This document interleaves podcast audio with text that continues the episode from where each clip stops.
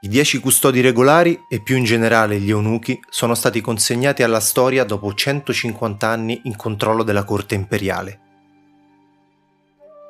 Nella capitale Luoyang c'è un nuovo boss, il comandante Don Juo.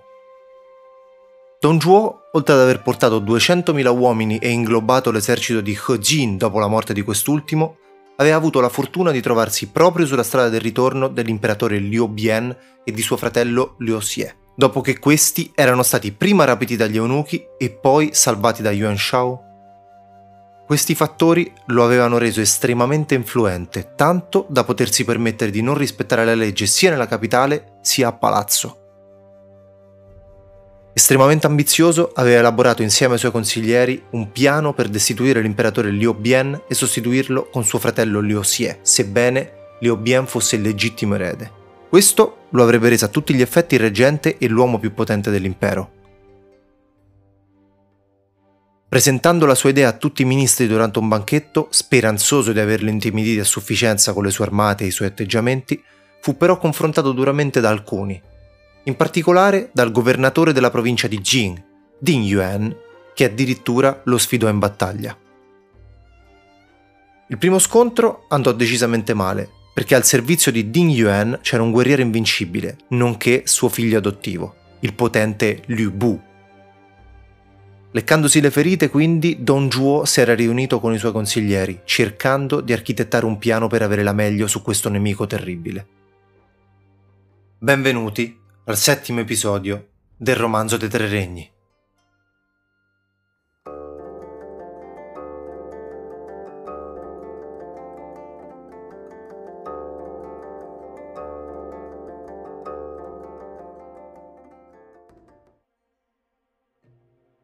Se solo Liu Bu servisse me sarei invincibile. Ma come fare? chiese Don Juo ai suoi uomini. Un generale si fece largo nella tenda. Mio signore, io e Liu Bu veniamo dallo stesso villaggio. Se lo conosco bene, so che è potente, ma poco furbo e poco onorevole. Credo di poterlo convincere a passare dalla nostra parte. Don Juo si rivolse a quest'uomo, di nome Li Su, comandante della scorta imperiale. Come conti di farlo? Mio signore, io so che voi possedete un cavallo senza pari, chiamato Lepre Rossa, velocissimo e instancabile. Se mi permetterete di portarlo in dono a Liu Bu, potrò suscitare il suo interesse. A quel punto sono sicuro di poterlo convincere. Li Ru, il consigliere di Don Juo, aggiunse: Se ha intenzione di controllare l'impero, un solo cavallo, per quanto incredibile, è un misero prezzo da pagare. D'accordo, Don Juo accettò e la stessa sera Li Su arrivò all'accampamento di Ding Yuan. Dite al generale Lu che un vecchio amico è venuto a trovarlo. Accolto nella tenda di Liu Bu, iniziò: Fratello, non ci vediamo da molti anni. Ti ho portato un cavallo senza pari. Può percorrere 400 km al giorno e oltrepassare torrenti e colline come se galoppasse in pianura. Si chiama Lepre Rossa.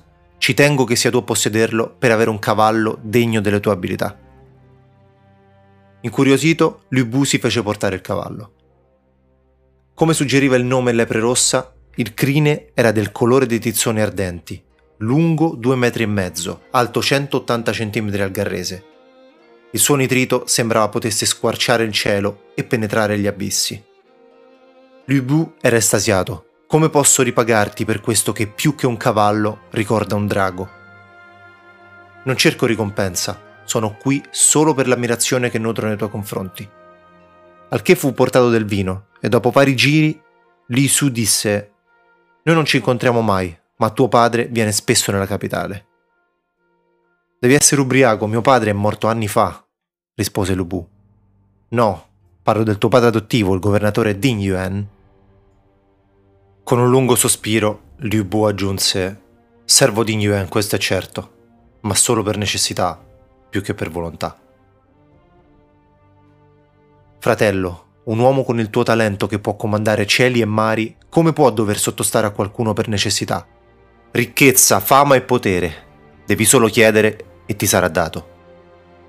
Se solo potessi servire un degno padrone, dimmi, tu che vivi a corte, chi credi che sia il più meritevole? Udite quelle parole, Lisù capì che il suo piano era riuscito. Fratello, l'uccello saggio sa scegliere il proprio ramo, l'uomo saggio il proprio padrone. Tra i servitori dell'imperatore nessuno si può paragonare a Don Juo, che è potente, mostra rispetto ai meritevoli ed è giusto nel giudizio. Detto questo, tirò fuori doni di oro e perle e una cintura di giada. Cosa sono questi? chiese Liu Bu. Da parte di Don Juo, così come il cavallo. Se uno come me qui è arrivato a essere il comandante della scorta imperiale, immagina cosa può fare uno come te. Non saprei come ripagare questi gesti, disse Liu Bu.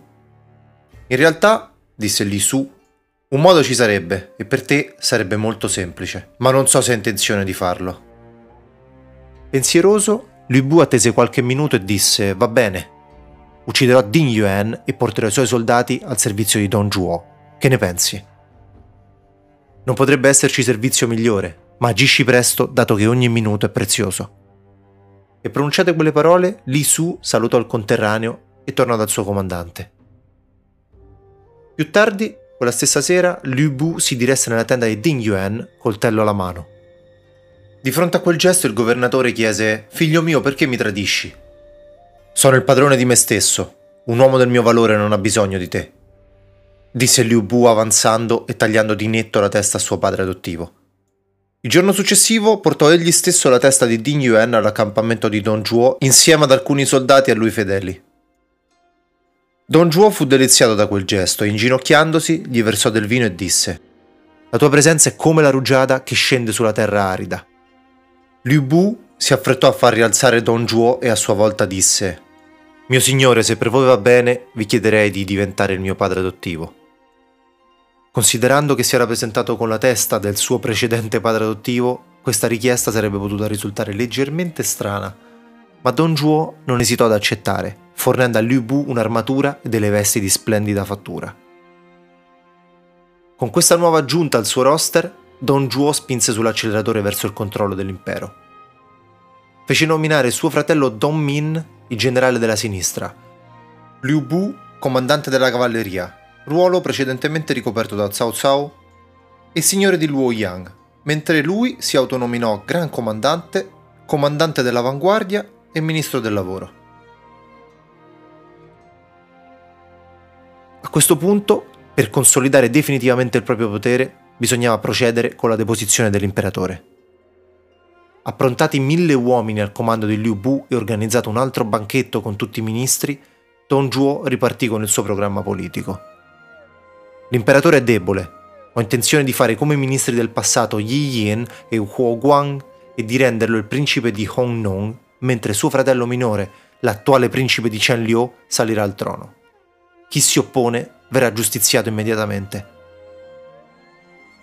Forte della vittoria su Ding Yuan, questa volta Don Zhuo era stato più arrogante nel rivolgersi ai ministri. Tuttavia, Yuan Shao, comandante dell'armata centrale e primo generale di He Jin, si alzò e disse L'attuale imperatore ricopre il suo ruolo da poco. Non ci sono errori nel suo comportamento. Abbattere il figlio dell'imperatrice in favore del figlio di una concubina è nient'altro che tradimento. Un furioso Don Zhuo allora disse Questa è la mia decisione. Credi che la mia lama non sia abbastanza affilata per te?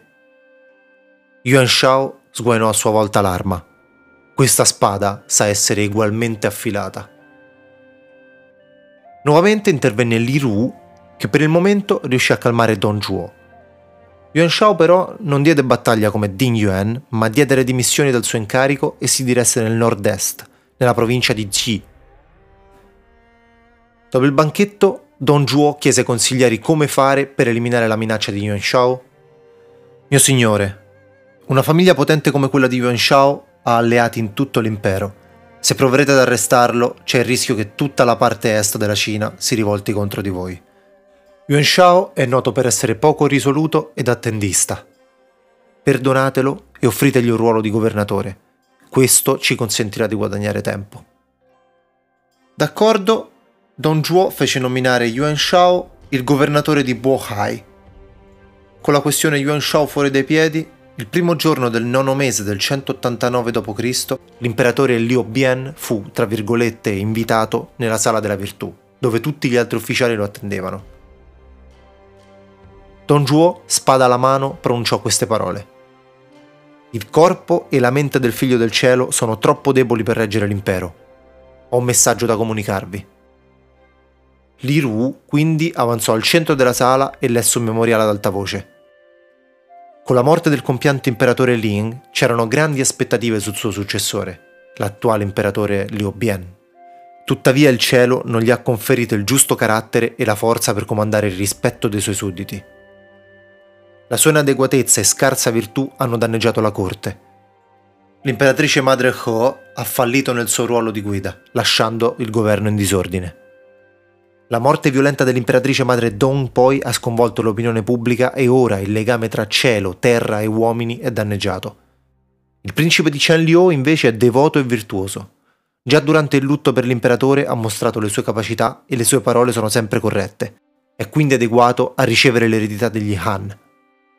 Per questo l'attuale imperatore Liu Bian è deposto e diventa il principe di Honnong. La regina madre verrà privata di tutti i doveri ufficiali. Noi qui, per volontà del cielo e della terra e per tutti gli uomini, poniamo al suo posto il principe di Chen Liu, Liu Xie, per la realizzazione degli scopi dell'umanità.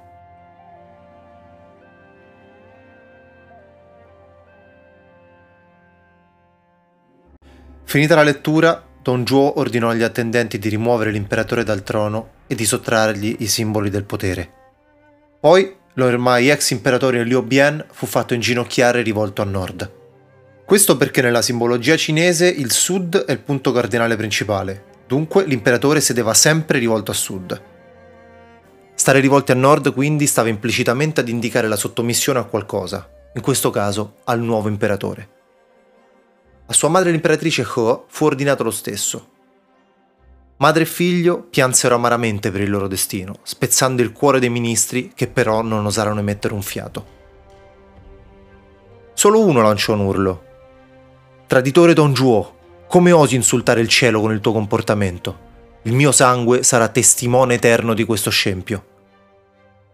Detto questo cercò di attaccare Don Juo con la sua tavoletta d'avorio, simbolo di appartenenza ai ministri di corte, ma l'ormai a tutti gli effetti despota ordinò alle sue guardie di catturarlo e di portarlo fuori per giustiziarlo. L'uomo si chiamava Ding Guan e continuò ad insultare Don Juo senza il minimo segno di paura finché la sua testa rotolò sulle scale del palazzo. Il suo atto di coraggio fu commemorato da un poema. Il ribelle Don Juo architetta il suo malvagio schema. Sostituire l'imperatore e insultare la casata degli Han. I ministri non osano ribellarsi o parlare. Tra di loro, solo il vecchio Ding Guan è un uomo di valore. Dopo questa breve interruzione, Don Juo invitò il principe di Chen Liu, Xie, sul trono il quale una volta preso posto venne acclamato da tutta l'assemblea. Successivamente chiuse l'ex imperatore Liu Bian, l'imperatrice madre He e la consorte imperiale, l'imperatrice Lady Tang, nel palazzo della pace eterna. In questa prigione dorata nessuno poteva entrare, né loro potevano uscire. Il regno dell'imperatore Liu Bian finiva così dopo soli quattro mesi. Il nuovo imperatore di appena nove anni, Liu Xie, assunse il nome di imperatore Xian. Don Zhuo si fece nominare primo ministro, ma oltre a questo iniziò a comportarsi senza alcun tipo di riguardo nemmeno per l'imperatore. Iniziò ad entrare a corte senza che nessuno lo annunciasse, a portare la spada e le scarpe al cospetto dell'imperatore e ignorando la regola secondo la quale i ministri dovevano spostarsi a piccoli passi nelle sale del palazzo. Per capire cosa intendo con uh, piccoli passi vi basterà vedere un qualsiasi film ambientato nell'antica Cina. Grazie al suo nuovo ruolo, Don Zhuo divenne rapidamente il più ricco dell'impero. Ben presto però il suo consigliere Li Ru gli fece notare che la forza bruta e la ricchezza da sole non sarebbero bastate per controllare la nazione, ma che avrebbe avuto bisogno del supporto degli uomini migliori, a partire da Tsai Yong, il formidabile ministro che era stato cacciato dagli eunuchi qualche puntata fa. Convocato a corte più volte, l'uomo si rifiutò di presentarsi finché Don Juo minacciò di sterminare tutto il suo clan. Di fronte a questo gentile invito, Tsai Yong non seppe dire di no e un deliziato Don Juo lo promosse per ben tre volte nel giro di un mese. Tornando dall'ex imperatore Liu Bian, la prigionia dorata condivisa da lui, sua madre e sua moglie si stava facendo via via più dura e per questo lui si disperava quotidianamente. Un giorno vide una coppia di passeri volare nel cortile e pronunciò una poesia. La primavera è tinta dalla verderba fresca. Passeri passano in coppia nel cielo. I viaggiatori presso il fiume Luo dalle acque scure osservano stupiti questo spettacolo. Ma oltre le profonde nuvole io osservo i tetti del palazzo e delle corti che un tempo mi davano rifugio. Chi tra quelli che mi erano leali mi onorerà e allevierà il peso del torto che ho subito? Le sue parole erano inequivocabili. Il problema è che Don Juo aveva messo delle spie tra le guardie di Liu Bien, che raccontarono al despota il contenuto del poema. Questa minaccia era esattamente ciò che Don Juo stava aspettando, quindi inviò Li Ru con dieci guardie armate nella residenza di Liu Bien. Quando venne annunciato il suo arrivo, l'ex imperatore cadde nel panico. Li Ru offrì loro del vino avvelenato e disse: Il primo ministro vuole brindare con voi per una lunga e serena vita. Se è un brindisi per noi, allora bevete voi per primo, attaccò l'imperatrice madre Ho. Scocciato, Li Ru fece mostrare dalla sua scorta coltelli e corde di seta. Se non volete bere potete usare questi. La consorte di Liu Bien, Lady Tang, provò a sacrificarsi. Permettete a questa servitrice di bere il vino, ma risparmiate madre e figlio. Liru allora intervenne. Chi credi di essere tu, che hai l'arroganza di credere di poter prendere il posto di un imperatore? Disperata, l'imperatrice Ho se la prese con il suo defunto fratello Ho Jin, che aveva permesso a dei traditori di entrare a corte. Liu Bian chiese un ultimo desiderio, di poter salutare sua madre con una poesia. La terra e il cielo si sono scambiate il sole e la luna cambiano il proprio corso. Una volta avevo un regno, ora sono al suo margine. Oppresso la mia vita è rubata, sottratta da un arrogante suddito. Tutto è perduto e le mie lacrime sono vane. Sua moglie Lady Tang aggiunse, il cielo è destinato a cadere, la terra a sparire. Io, la sposa dell'imperatore, lo seguirò ovunque andrà. Due strade, la vita e la morte, qui si separano. Così veloce il loro corso, così sofferente il mio cuore.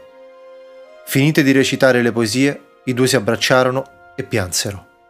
Ma un insensibile Li Ru disse: Il primo ministro aspetta il nostro rapporto. State perdendo tempo. Chi credete che verrà a salvarvi? A quelle parole l'imperatrice Ho si scagliò contro Li Ru. Il cielo ci ha abbandonato. Il traditore Don Juo ci vuole morti ma tu, strumento del male, verrai eliminato e il tuo clan sterminato. A corto di pazienza, Li Ru afferrò l'imperatrice madre per il vestito e la gettò fuori dalla finestra. Poi ordinò alle guardie di strangolare Lady Tang e obbligò l'ex imperatore Liu Bien a bere il vino avvelenato. Fatto il misfatto, fece rapporto a corte. Don Juo ora è il padrone dell'impero, l'imperatore marionetta al suo posto e i suoi nemici lontani. Quale sarà il destino della dinastia Han? Per scoprirlo, seguite il prossimo episodio del romanzo dei tre regni. Grazie per l'ascolto. Come al solito, vi chiedo di seguire, se vi va, la pagina Instagram 3-regni, dove troverete mappe e liste di personaggi per ciascun episodio. Inoltre vi ricordo che al momento il podcast è disponibile su Spotify e su YouTube. Di nuovo, grazie e alla prossima puntata del romanzo dei tre regni.